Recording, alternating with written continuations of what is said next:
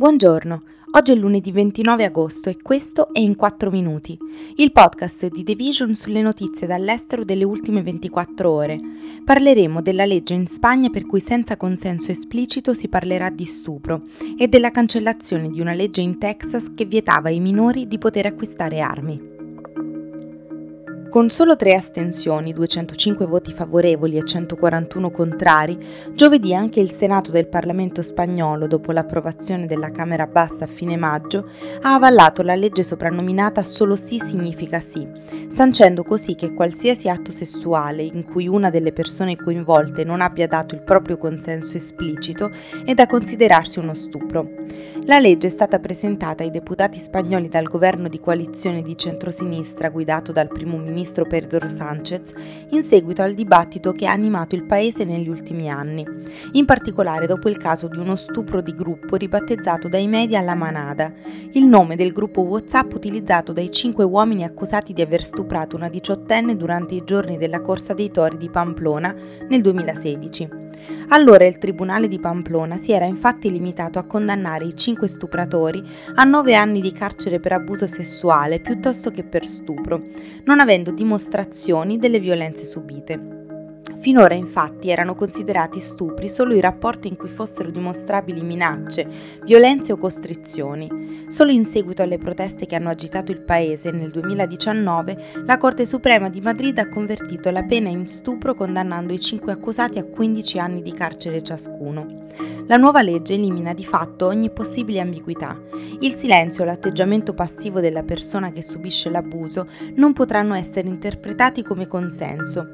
permettendo chiedendo al Paese di unirsi ad almeno altri 13 a livello europeo in cui vi sono leggi che definiscono chiaramente lo stupro in base all'assenza di consenso, come Belgio, Germania, Regno Unito e Danimarca. Nel nostro paese, già ammonito dall'ONU per stereotipi sessisti nei procedimenti giudiziari, si è ancora in attesa di una riformulazione del reato di violenza sessuale, in modo da definire chiaramente il consenso come elemento determinante e per aderire alla Convenzione europea per l'eliminazione di ogni forma di discriminazione nei confronti delle donne. Giovedì un giudice federale di Fort Worth ha annullato una legge del Texas che vietava alle persone di età inferiore ai 21 anni di acquistare delle armi sulla base del fatto che la restrizione violava il secondo emendamento.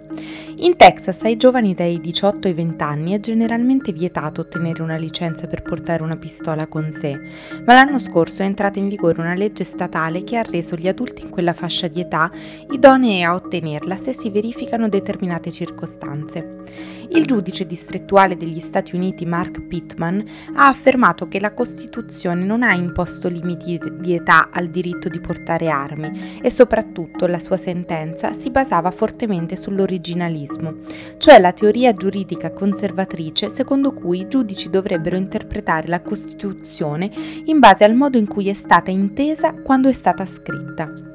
La decisione non avrà effetto immediato. Il giudice, incaricato dall'ex presidente Donald Trump, ha emesso una sospensione di 30 giorni in attesa di appello, affermando che esiste la possibilità che un tribunale superiore decida diversamente. Se la sentenza fosse valida comunque, allenterebbe ulteriormente le restrizioni sulle armi da fuoco in Texas, dove i legislatori hanno ampliato l'accesso alle armi negli ultimi anni, anche se lo Stato è alle prese con una serie di sparatori di massa mortale mortali e segnerebbe anche una battuta d'arresto per i sostenitori della riforma sul tema, che hanno rinnovato le richieste di restrizioni sulle armi da fuoco sulla scia del massacro di Uvalde, dove un uomo armato ha ucciso 19 studenti e due insegnanti in una scuola elementare a maggio. Questo è tutto da The Vision, a domani.